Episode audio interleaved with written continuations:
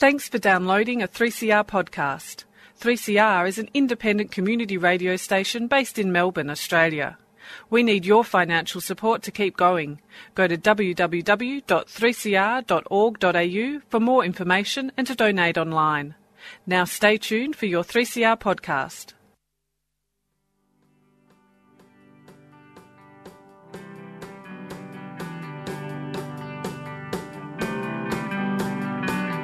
Animales humanos, animales humanos, animales, animales, animales humanos, animales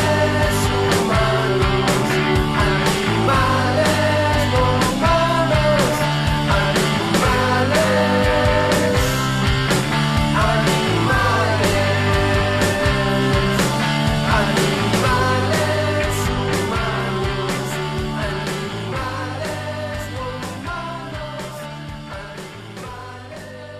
Good afternoon. My name's Roy Taylor and welcome to Freedom of Species. Freedom of Species brings animal advocacy airwaves. We are a radio program dedicated to raising awareness of issues concerning animals. This includes advocacy, activism, protection, conservation and importantly appreciation. Please excuse the occasional uh, mix-up with the computer system today because I didn't get an early enough night to be doing a radio show live. But we'll have a go. This is three C R. We are broadcasting from the three C R studios in Melbourne, streamed live via the three C R website. Recent podcasts are also available on the three C R and Freedom of Species podcast websites. That's three c r dot org dot a u and freedom of species dot org.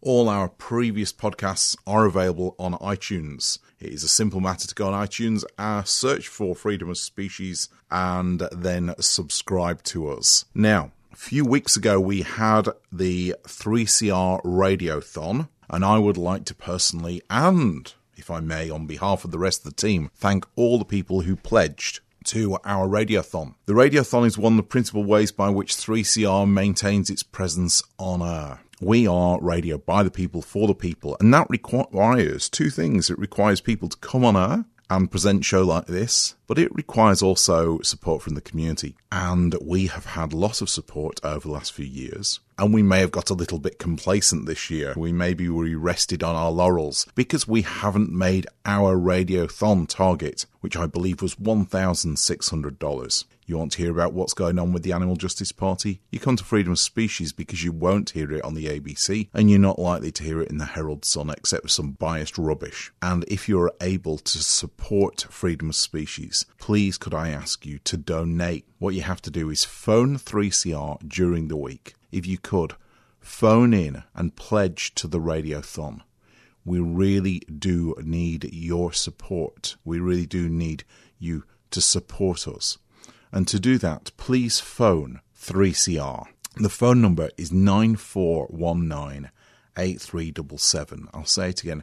The number that you need is nine four one nine eight three seven seven. Mention Freedom of Species so that three C R know it's a donation for this show. There's Lawrence Pope, Victorian Advocates for Animals. You know, it doesn't matter where I am, around Australia or across the globe, people ask me the same question. Why don't we have programs like three C R's Freedom of Species? Why don't we have independent radio? Not radio that's a puppet of the millionaires and the billionaires, but radio that reflects the real concerns of people like you, the very salt of this great country, from Warrnambool to Wonthaggi, from Malacoota to Cootamundra. three C R, they're kind to cats, they're for the bats. That's independent radio. That's freedom of species, not the enslavement of species. I said the freedom of species. You know what to do. Donate to independent radio and warm your heart while you're cooling the planet. This is Lawrence Pope for Victorian Advocates for Animals and three C R, wishing your species all the best.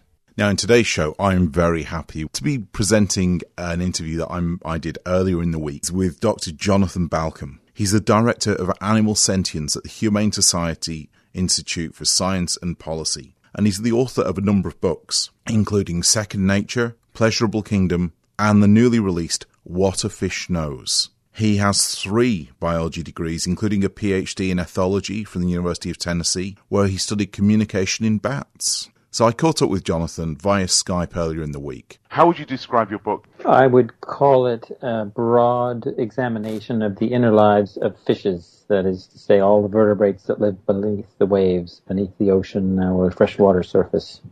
So it includes uh, an examination of how they perceive the world, how they think, the kinds of emotions they have, their social lives, their sex lives, and uh, how they can be virtuous or not so virtuous.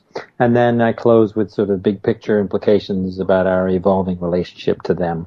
Could you tell listeners how you got involved in examining this in, this issue and some of your background? I've always been fascinated by animals from my earliest memory, and so it was only a matter of time before I realized that being a biologist might be a good calling for me. And by the time I was entering grad school, I, I knew that animal behavior was the best focus. Uh, that's more academically known as the field of ethology. And um, so I studied animals for three degrees, an undergraduate, a, a master's degree, and a PhD. And uh, by that time, by the time I finished the PhD, I knew that I wanted to take my skills and work to protect animals. So my most of my twenty-five years hence uh, has been devoted to, through writing and speaking, to um, improving our appreciation for other animals' lives. And uh, the way I mostly do that, in this book on fishes is no exception, is to examine the science and to leverage that information into something that is accessible to the lay reader or the lay listener, the non-scientist.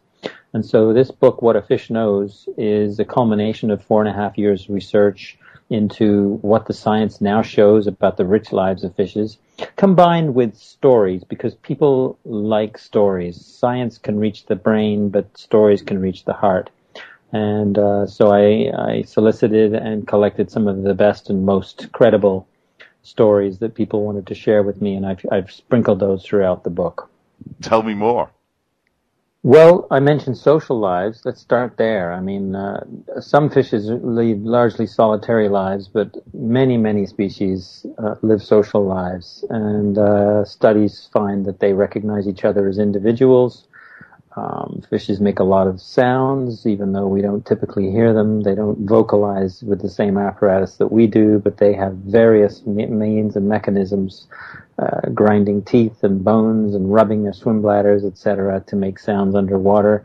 They communicate by chemicals, which is to say smell. They uh, taste things. They have preferences. They have preferred shoalmates. Uh, they do have sex lives. Uh, they don't just have reproductive episodes.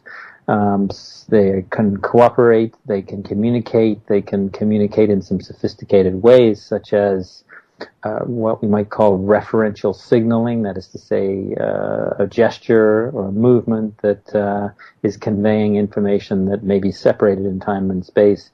We can elaborate on that. They have mutualism, such as the cleaner-client mutualism, where client, so-called client fishes of various species line up to wait their turn to be serviced by cleaner fishes on reefs who make a living by plucking parasites and algae and sloughing skin and what have you from the client's bodies. The clients get a spa treatment and the cleaners get food. So it's a classic mutualism, but it's also a very complex one that involves sometimes deception, record keeping, uh, audience effects. I discuss in my book various kinds of cognitions, such as how fishes can learn by observing others, uh, tool uses, planning, Uh, memory, including long-term memory and mental mapping, some kinds of memories that are that probably exceed our own abilities, problem solving and innovation. So the list goes on, and I, and I and I don't just obviously in a in a three hundred page book I don't just mention these things and then move on. I I, I provide examples of studies that, that that illustrate these capacities. You mentioned referential communication. Could you give examples to explain what you mean by that? Yeah, the, the best known example at this point is um, an inter- an interaction, a relationship between two different species on the reef. These are both large predatory species. One is a grouper, Um, this is large, chunky fishes of various species, and the other is moray eels, which also occur in various species. And I think most of the research to date has been done in the Red Sea. And uh, you can actually watch videos on YouTube of this behavior. Groupers recruit moray eels to hunt with them by doing swimming up to the moray eel and performing either a head shake or a full-body shimmy. And essentially, it appears to translate to, "I'm hungry. I'm going to go feed. Are you going to come with? Would you like to come with me?" And if the moray is in the mood, they swim off like a couple of film, uh, characters out of a Disney film, and they head off over the reef together. And uh, if they target a smaller fish that they're interested in eating, they pursue it. And if that fish escapes into the reef, the moray, being a long, slender fish, a little bit like the ferret of the oceans, can pursue that fish into the nooks and crannies and perhaps catch it. But if the fish escapes into the open water, well, you can guess who's waiting at the other end to um, to eat that fish. That's the grouper. And studies show that um, when they hunt together, their hunting success is higher per capita than if they hunt individually. Groupers will also recruit morays from a distance. Um, if they know a moray is nearby and they've seen a fish swim into a cranny, they will point their body towards the hidden prey for upwards of twenty-three minutes, uh, hoping that the moray will come over. They'll also sometimes swim over to the eel and do the short shake or shimmy and, tr- and, tr- and sometimes lead the moray back to the site. So these are examples of referential signaling because they're referring to an object that may be out of view, um, and perhaps a future event, as in catching and eating that fish. And that's considered by biologists to be a pretty sophisticated example of communication. And the fact that it's happening interspecies between two different species makes it all the more impressive. And this is interesting with regards to human intelligence, because it's only a certain age that children have the ability to understand that uh, items continue the concept of uh, conservation. Yeah, I think you're referring to uh, object permanence, where if something disappears out of view, there's a, a certain age before which infant humans will not know, not grasp that that thing still exists. Uh, but studies of baby chicks and um, and and fishes, uh, and that you, you you you correctly point out, this this is a good example of that, where these animals are consciously aware that there's something is there, even though it's out of view. And there's been some other studies sh- showing that in different contexts. Uh, so fish are having um, demonstrated intelligence, an aspect of intelligence that young children don't have, which is very surprising. There's another study I, I describe in the in the book in which scientists presented uh, fishes with um, two colored, two different colored plates with food. One, uh, the blue the blue plate, the food uh, remained on the plate, but if it was a pink plate, the food and the plate were soon removed a couple of minutes after they were first presented. And the, the challenge, which sounds pretty simple, was simply to see if these animals would learn to eat, eat from the from the pink plate first, knowing that the pink plate was ephemeral, that it was going to be taken away, and then eat from the blue plate, plate second, which is the logical choice. And indeed, after a number of trials, they, they cottoned on to the pattern, and they They fed, they would feed routinely from the pink plate first. Interestingly, um, great apes and monkeys who were tested in the same type of setup, obviously it had to be set up a little bit differently because it was on dry land rather than underwater, they uh, failed this test for, um, after one hundred trials, only, only uh, one or two chimps were successfully doing it. Orangutans and capuchin monkeys were not. One can speculate what's going on with that. There's any number of reasons to possibly explain why the great apes did less well than the fishes did. The fishes in this case were cleaner fish who have to keep track of things on the reef, um, clients and who visited when and where and how long ago, which may explain why they were quite relatively good at it.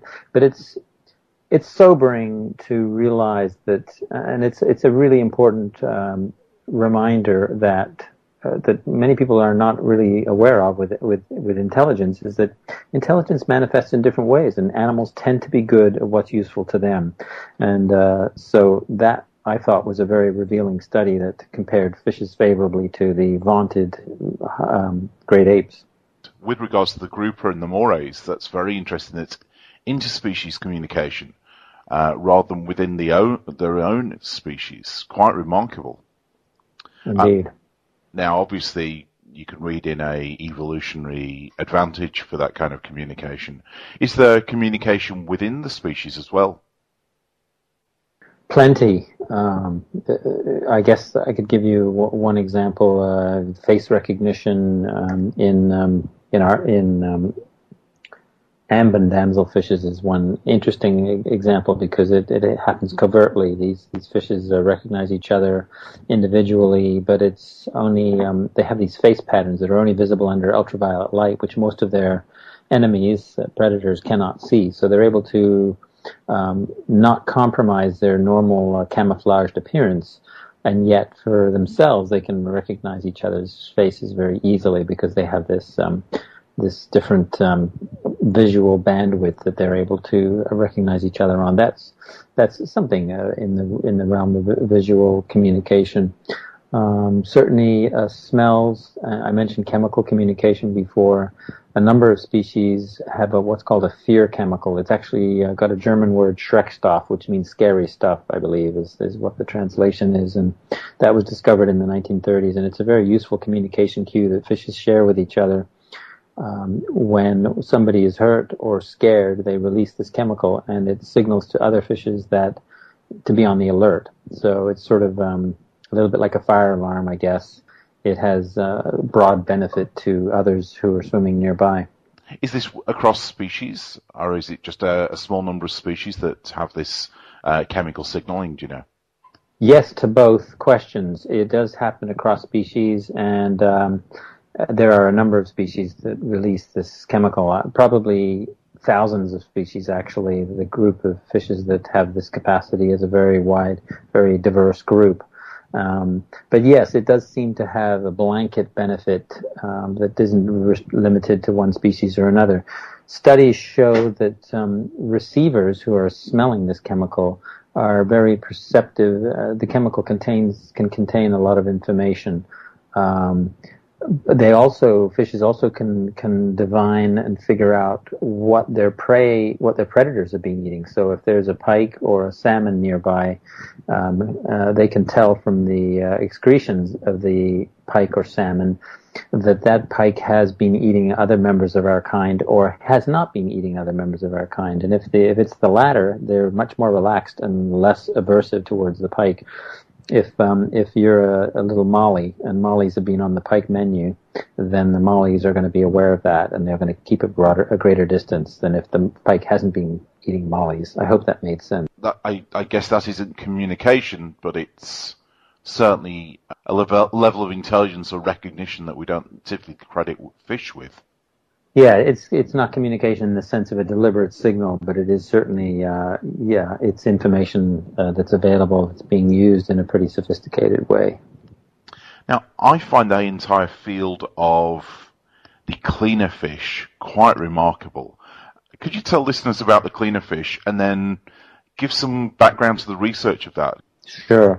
There, there's a number of different species of, of marine creatures, not just fishes either. Some, in some cases, prawns and shrimp uh, will engage in cleaning, uh, but it's certainly very well known from cleaner fishes, in particular the blue striped cleaner wrasse and some of the other cleaner wrasses. And there have been uh, well over a hundred, if not several hundred, uh, scholarly papers and studies published on this over the last few decades. And what these creatures do is they um, they make a living by removing parasites and such, as I mentioned earlier, from cl- so-called client fishes. Uh, there are well over a hundred known clients on a reef that will come to these cleaning stations where one, two, or even a trio of cleaners will work as a team. And uh, they, the clients cooperate with them. They open their mouths and allow the little cleaners to swim in. Sometimes the cleaners are hundreds of times smaller than the clients. Clients can even be large sharks, and yet the sharks or whoever is the client never never chomp down and eat the cleaners, um, presumably because it's a business relationship and it's just not good business to eat your business partner. And the cleaners swim in and out of the gills and pluck away, and sometimes even take breaks to briefly um, provide caresses on the skin of the client by fluttering their pectoral fins. Uh, it seems to be a way to curry favor or to let the client know that, hey, you know, we give you good service here. You might want to come back to us. That's relevant because the quality of the service that cleaners give varies depending on who's watching. Careful observational studies find that cleaners tend to do a better job if they have an audience. Why is that? Well, because clients who know that the cleaners do a good job are more inclined to stay in the queue and or return later. And since it is a survival game, it's, it's a business, it's a, it's a, it's life or death. I mean, these cleaners are not working on a cutting edge of life or death, but it is their employment. It is their living to get the food. And so it behooves them to do good work. If they don't have an audience, they're more likely to, for instance, do what's called mucus nipping, which is when they remove a moat of mucus off the um, skin of their client. Uh, you, you, most of us are familiar with that slippery feel of a fish. Well, that's a, an, an outer layer of mucus that protects them. It turns out that mucus is quite palatable to the cleaners and quite nutritious, and they prefer it if they can get up, get away with it. But it does come at a cost because it causes clients to think twice about returning in future. Studies also show that clients actually keep tabs, they keep accounts, they do what's called image scoring, they have a cumulative uh, impression of the quality of a particular cleaner, and they're more or less likely to return to that cleaning station in the future based on that rating. So if you really, you know, that's just some of what's being discovered about this. You can see it's a pretty complex relationship that requires quite a bit of uh, cognitive uh, skill. At each cleaning station, there are a number of different cleaners, yes? It can be one, but it's often two, three, or even more. Okay. So the, does the cleaner itself get the reputation, or is it the cleaning station? Uh, that's a great question. There may actually be some papers on that. I've not seen them, if that's the case. What I do, what I do remember reading is that whereas clean, uh, clients recognize cleaners Um, and recognize particular cleaning stations and remember the locations. The cleaners, uh, you know, I may have that backwards. I need to revisit the literature. What I do know is that it's it's thought that cleaners do recognize uh, dozens of clients individually, and one of the reasons why they're probably able to do that is because it helps them to know how long it's been since they last serviced a cleaner. A client, excuse me, because a client who hasn't been back for a long time may be worthy of special treatment because they may have, uh, you know, want to bring them back into the fold, so to speak. Or it could be because they've been away for a long time, they have a bigger parasite load, so there's more to clean clean off. So there's some reasons why we may expect. And by the way, this goes back to the pink plate, blue plate study I mentioned earlier. The subjects in that study, the fish subjects, were cleaner fishes, and you can see why they might be very good at tracking the relative permanency of food on a different color plate, because they need to be very good at tracking how long it's been uh, since the last client came. So yes, um, there's definitely, um, I suspect that cleaning stations are also something that, that clients are aware of, not just cleaners. And the clients queue up as well. This is what I've read. I have to admit, I, I have snorkeled on reefs, and I've seen cleaners and clients. I haven't exactly seen a queue, and perhaps that word is a bit strong. Um, it may not be in the form of a line, but uh, what I've read from those who have spent many uh, hundreds of hours watching these, they will talk about um, cl- clients waiting their turn, uh, apparently being aware of what the order of arrivals was. Um, I'd like to read more about that because I think that that also says a lot about the cognitive skill of these animals if they are quite uh, aware about where they are in the queue. And we know, we know as humans that it's pretty important not to step out of line. Someone's going to get pissed off. So I suspect that kind of dynamic may be happening with them as well. And the cleaner fish themselves don't get predated at these stations? I don't know if there's a single observation ever of a client eating a cleaner, except possibly uh, if the cleaner did something that they really shouldn't have. I don't know if mucus nipping is bad enough. There are um, imposters who mimic cum- cleaner fishes, such as the sawtooth blenny, as an example. They look just like a blue striped uh, cleaner wrasses, uh, but they're different. They're a different species, and they await the right opportunity. They they pretend to be cleaners, and then they'll grab a, a nip, a, bite off a piece of fin, and then quickly swim away. That you know, I, I wouldn't be surprised if that occasionally results in a successful capture by a, cl- a very angry client who uh, chases them and catches them. So it's a risky thing to do for the for the blenny, but um, that is something they're known to do. Hello, you're listening to Freedom of Species, Animal Activism on the Airwaves. And we're halfway through an interview that I did earlier in the week with Doctor Jonathan Balcombe about his book, What a Fish Knows, which is a fascinating subject. And we're going to go back to that interview with Jonathan Balcombe now. Before we do, I'd just like to request anyone that missed my pleading at the start of the show um, to please donate to the three C R Radiothon. Freedom of Species has not made its target this year, perhaps due to our complacency because of people who've been very generous in previous years. Unfortunately, we're now in a little bit of a pickle. So please, if you'd like to, and you're able to, could you please phone in to three C R during the week on nine four one nine eight three seven seven and make a donation to keep three C R on air so that three C R is there, so that Freedom of Species can be here promoting animal advocacy on the airwaves. That number again, nine four one nine eight three seven seven.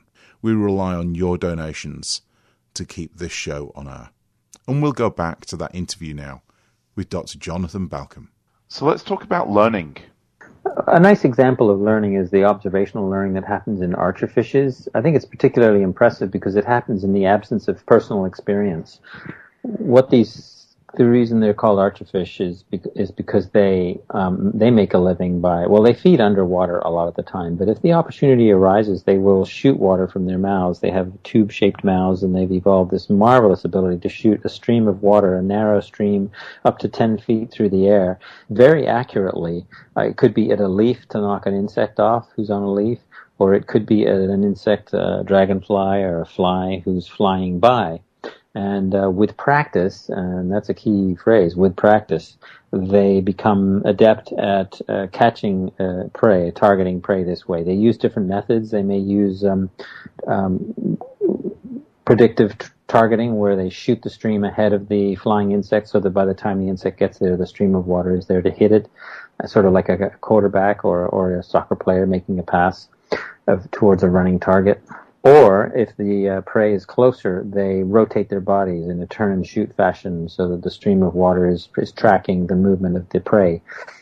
But what's cool is, uh, in addition to that, is, is how they learn this. Studies show that naive, young archerfish who have no skill at doing this and can't even hit something that's that's moving at a half a second, half an inch a second, which is very slow, if you then give them the opportunity to observe, in this in the published study I read, they they, they allow them to observe, observe a thousand um, firing attempts by experienced adults, and then after having had that sort of apprenticeship period of just observe, observing this behavior, when you give those naive youngsters the opportunity to then hunt again um, and have a tr- have a try, they are much more skilled at doing it than they were right before they had that opportunity to observe.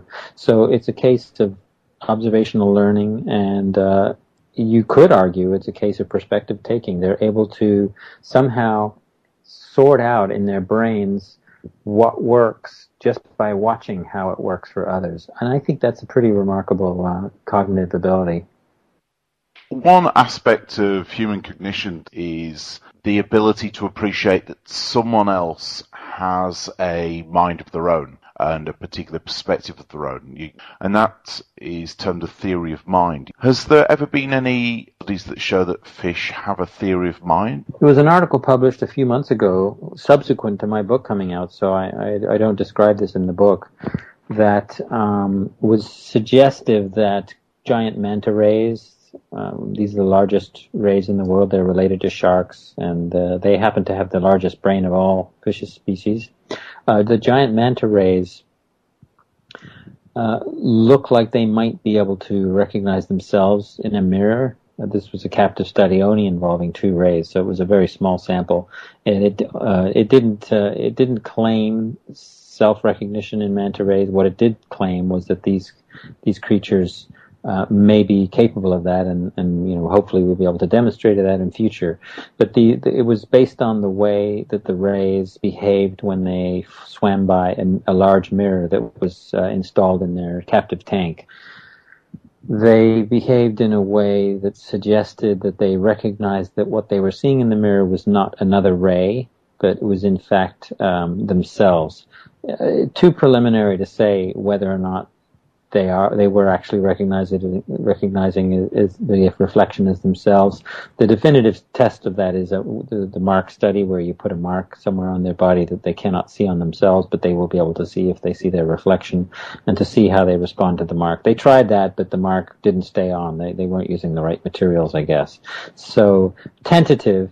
But if they find that um, these rays are do have what looks to be self-recognition, which the, this mirror mark test is considered a pretty rigorous test of that, then that would suggest also that we're talking about an animal um, who might have perspective-taking abilities, a level of cognition where they can put, put themselves in another fish's place. Uh, which, the by the way, the archer fishes may indeed be doing when they learn to uh, target things through observational learning. How remarkable. It uh, really is uh, a different view on fish than I, for one, uh, had appreciated until now. And uh, me. And yes. Me. When I went into this, I, I wasn't aware of, I was aware of uh, an emerging literature on, on fish cognition and behavior. Uh, but a lot, one of the joys of writing the book, Roy, was that um, I, I delved into the literature and I dug up and found uh, stuff that I didn't know existed, and uh, it was uh, really fun to um, massage it into a, a frame that hopefully uh, people can relate to. If anything, this sounds like an, a relatively young area of research. Some of it is not so young. Some there were the, some of the studies uh, go back to the twenties, even, or maybe even uh, there was one study I cite from nineteen oh eight, but that's exceptional. The great bulk of the research I cite Uh, is published since, uh, I would say, two thousand, year two thousand. So you've mentioned lots of things that I still want to uh, discuss with you. Um, one is tool usage. Uh, tell me more about this. Well, you know, as we open our minds, and we're more open to animals having capacities now than we were open to through much of the twentieth century, when it was actually taboo to ask questions about animal cognition and emotion and what have you. Uh, lo and behold, we discover that uh, The animals, many more animals have, for instance, tool use than uh, we used to think. Um, there was a paper published last year demonst- showing uh, tool use in crocodilians, where they float sticks on their snouts and they swim to areas where herons are having building their nests and raising their young overhead. And uh, then they float below the. They went, sink below the surface with the sticks floating above them, and uh, they, the sticks act as lures that the herons fly down to grab uh, to make their nests. And uh, if you have a morbid enough mind, you can complete the story. Similarly, in, in fishes, well, they don't do that, but uh, you know, they also don't use hammers and nails because they don't have hands, or you know, they have their limited anatomy um, doesn't give them as many options for tool use. But they have mouths, and they can blow water, and they can push water around with their gill covers and with their tails and fins and such. They use water as a as a form of tool, uh, a little bit like the archerfish using water as a projectile. Um, and uh, you can watch videos now of uh, tusk fishes and wrasses who blow water on the sand to uncover, say, a mollusk, a cockle shell, or, or an oyster, or what have you, and then picks that creature up in the mouth and swims in a way that suggests pre suggests foresight and planning towards a particular rock that the fish then uses a series of well-timed releases and well-coordinated head flicks to smash the mollusk against the rock Uh, to get at the insides, so essentially using the rock as an anvil. Um, that sequence of behaviors, to me, suggests the ability to plan, to have foresight, um, and I think legitimately uh, it's an example of tool use, and, and scientists uh, have described it as such in the literature. Very similar to the use of rocks by European thrushes to smash uh, snails apart, yeah? You know, that one I'm not familiar with. Um, I do know that um, Egyptian vultures have been smashing large eggs with rocks for some time, and uh, but that's yeah, that's another example, and very analogous behaviors. It's just that we haven't generally thought that fishes would be doing it. And now we, you know, a part of this is that we have the technology. Uh, it, it's taken a lot longer to be able to observe fishes in their underwater realms than it is to th- observe things on dry land for obvious reasons. And the last century has seen advances in scuba technology and underwater filming that is, is having a role in, probably has a major role in why we're now uncovering these uh, capacities that we were oblivious to before. A lot of the ocean is very inaccessible to us, so there could well be remarkable behaviours that we're still not witness to, I guess. The the ocean is a huge habitat. In fact, the abyss, the deep ocean, where light doesn't even penetrate, is described as the largest habitat on Earth. And life is low density there for various reasons, it being dark and cold, but far from barren. I mean, there's a lot of creatures down there, and uh, that's a prime example of a, of a vast habitat uh, about which we know almost nothing. But uh, yeah, even in the areas where light does penetrate, I suspect that what we know is a tiny, tiny fraction of what's going on. I, I don't know how many species of fishes I describe in my book, but I doubt that it's many more than, say, say two or three hundred. And yet there are over thirty-two thousand described species of fish. So, um, you know, that's just another reflection of how little, relatively little, we still know. Earlier on you mentioned memory, and you have mentioned facial recognition. I'll, I'd like you to talk about some aspects of the memory of fishes and how we know that they do remember. Yeah, we still see, I've still seen advertisements uh, at airports that um, play off the old idea that a goldfish have, has a three-second memory, as if that's actually a valid conclusion, which science has, has repeatedly debunked. Um, one example, a nice little study done in Australia by Culum Brown, uh, in which he took wild rainbow fishes and presented them with a situation. He put them in a tank and then had a net, uh, a sort of a, a net that would cover the whole tank. And it was a, it was a mesh um, wall. That's the word I wanted. A mesh wall that would uh, he could move on pulleys from one end of the tank to the other, essentially squeezing the, the fishes in the tank against the one wall. They don't like that, of course, and they would love to get to the other side of the mesh before it kind of pins them against the wall. Uh, they had the option of uh, swimming through a tiny uh, hole in the middle of the mesh that was slightly larger than the mesh itself. Uh, the difference being that they could actually fit through the hole. And he presented them with five trials, and um, by the fifth trial, the first trial, they were panicking and swimming around, and very few found the opening to swim through, but by the fifth trial, they were all swimming through it. And then he tested them eleven months later. They had no experience with that mesh wall in the intervening eleven months, and when he tested them on that very first trial after eleven months, it was like it was like it was like it was as if it was trial number six. It was as if they had not missed a beat, that it was, you know, that only a second, only a minute had transpired between uh, the previous trial and the next trial instead of eleven months. They remembered it right away, whereas na- naive fishes who didn't have that experience, who were placed in this tank situation, it, they um, they would learn by observing the others, but they, they didn't know where to go at first. So it was a nice little demonstration of long-term memory in a fish that only lives about three years in the wild. So we're talking about a third of their lifespan. They're remembering this one, this, well, five-time event that happened almost a year ago. That's one of a number of examples of memory that we can look at in, in fish as I describe them in the book. And you also mentioned problem-solving. There was a study of stingrays. The, the, the example that comes to mind is it involved a study of stingrays. It was a small study with just five individuals, I think three males and two females, and they were but they were presented with. And, and by the way, let me just say, it's not it's not that you know I, I'm cherry picking, and uh, there there's no there's um, a bunch of studies showing that they don't that they fail to solve problems. It's just, we're we're just beginning to explore this stuff, and so it's the only study I know of, and there, there may be others. Um, you know, only a some, only a fraction of the research that's been done made it into my book, and I certainly never haven't seen all the studies done. Um, but there's a dearth of studies at this stage of things like problem solving in in fishes, and I suspect uh, as more studies do look at it, um, there'll be more examples that come to light.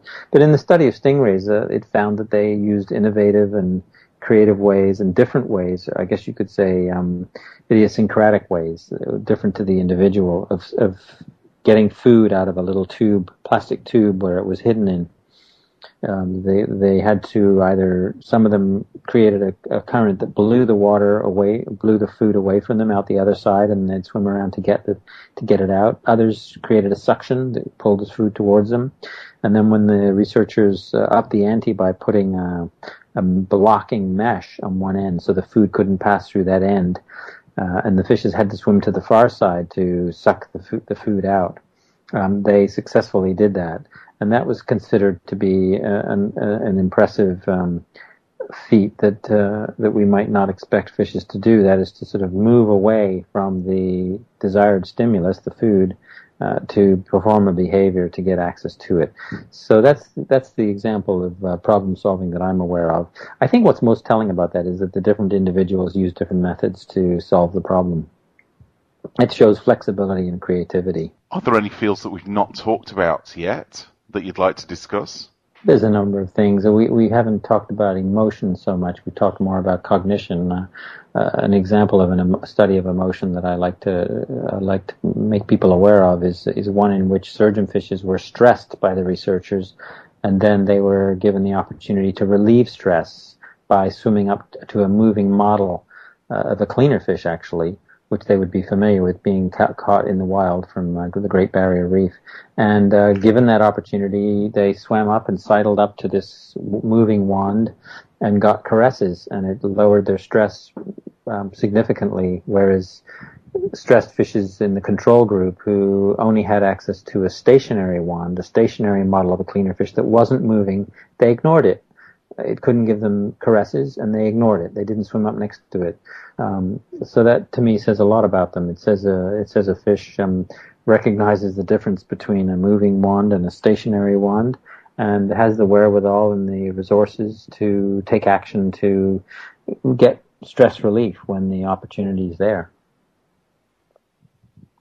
By the way, Roy, uh, that, that kind of study I find poignant and sobering, because the last chapter in my book, I talk about the pretty rapacious relationship we have with the fishes and how we catch and kill them in astronomical numbers, possibly into the trillions every year, by catching them in nets and hauling them from the depths. They die by crushing, they die by uh, decompression, they die from uh, suffocation on, in air. Uh, you know, if a surgeonfish can get stressed by being uh, kept in a bucket of water for half an hour, Uh, I can only imagine how stressful and, for that matter, painful it is to die by those methods. And so there is a broader message of my book to um, heighten awareness of our need to have a different relationship with these creatures, a better relationship. And I don't tell readers what to do, but I do um, get them to try and connect the dots and think about how um, their personal lifestyle choices, what we eat, what we buy at the supermarket, affects these individuals. Absolutely. I was going to... Uh...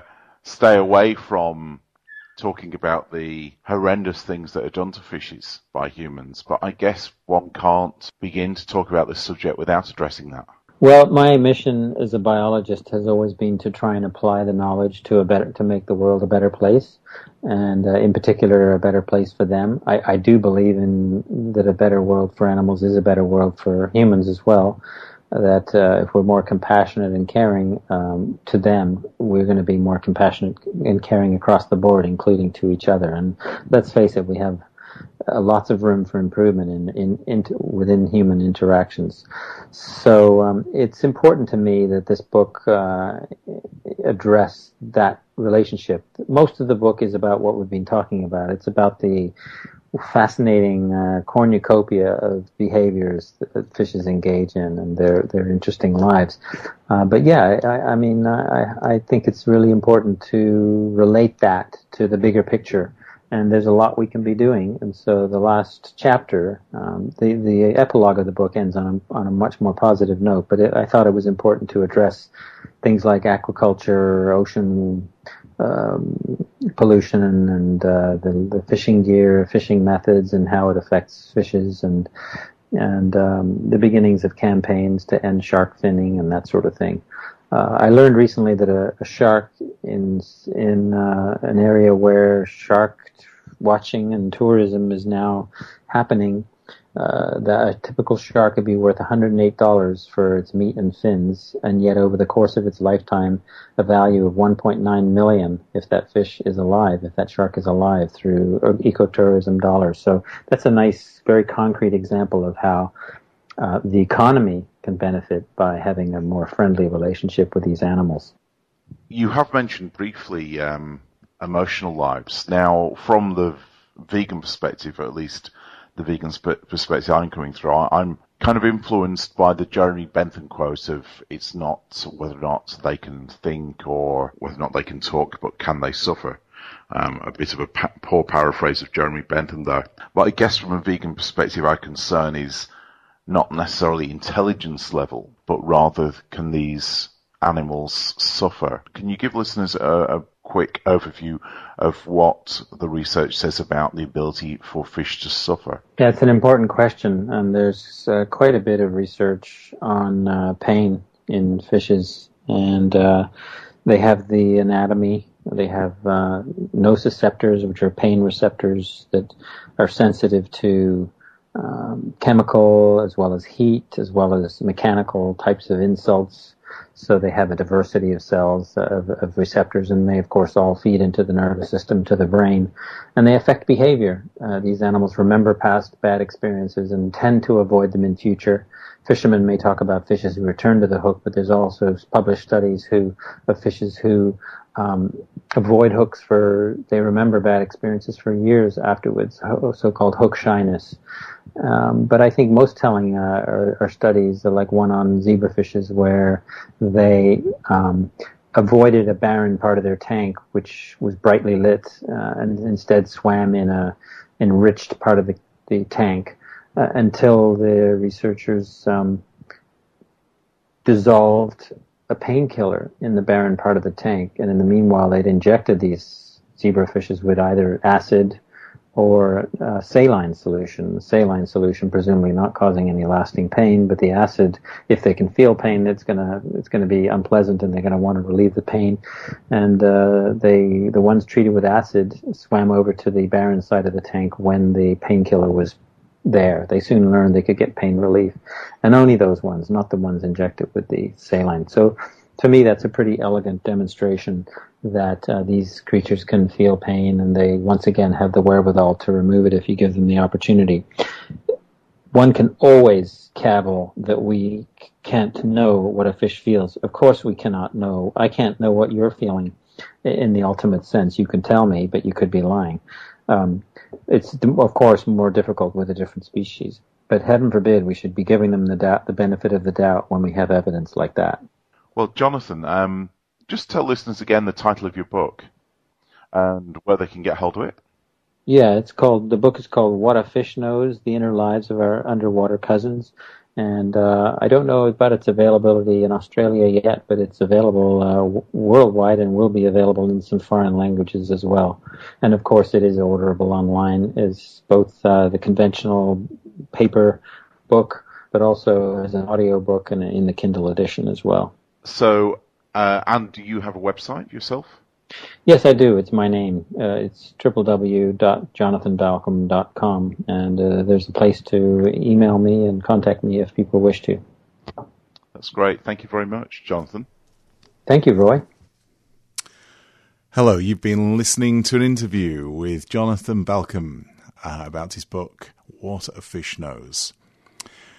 You've been listening to a three C R podcast produced in the studios of independent community radio station three C R in Melbourne, Australia. For more information, go to all the w s dot three c r dot org dot a u.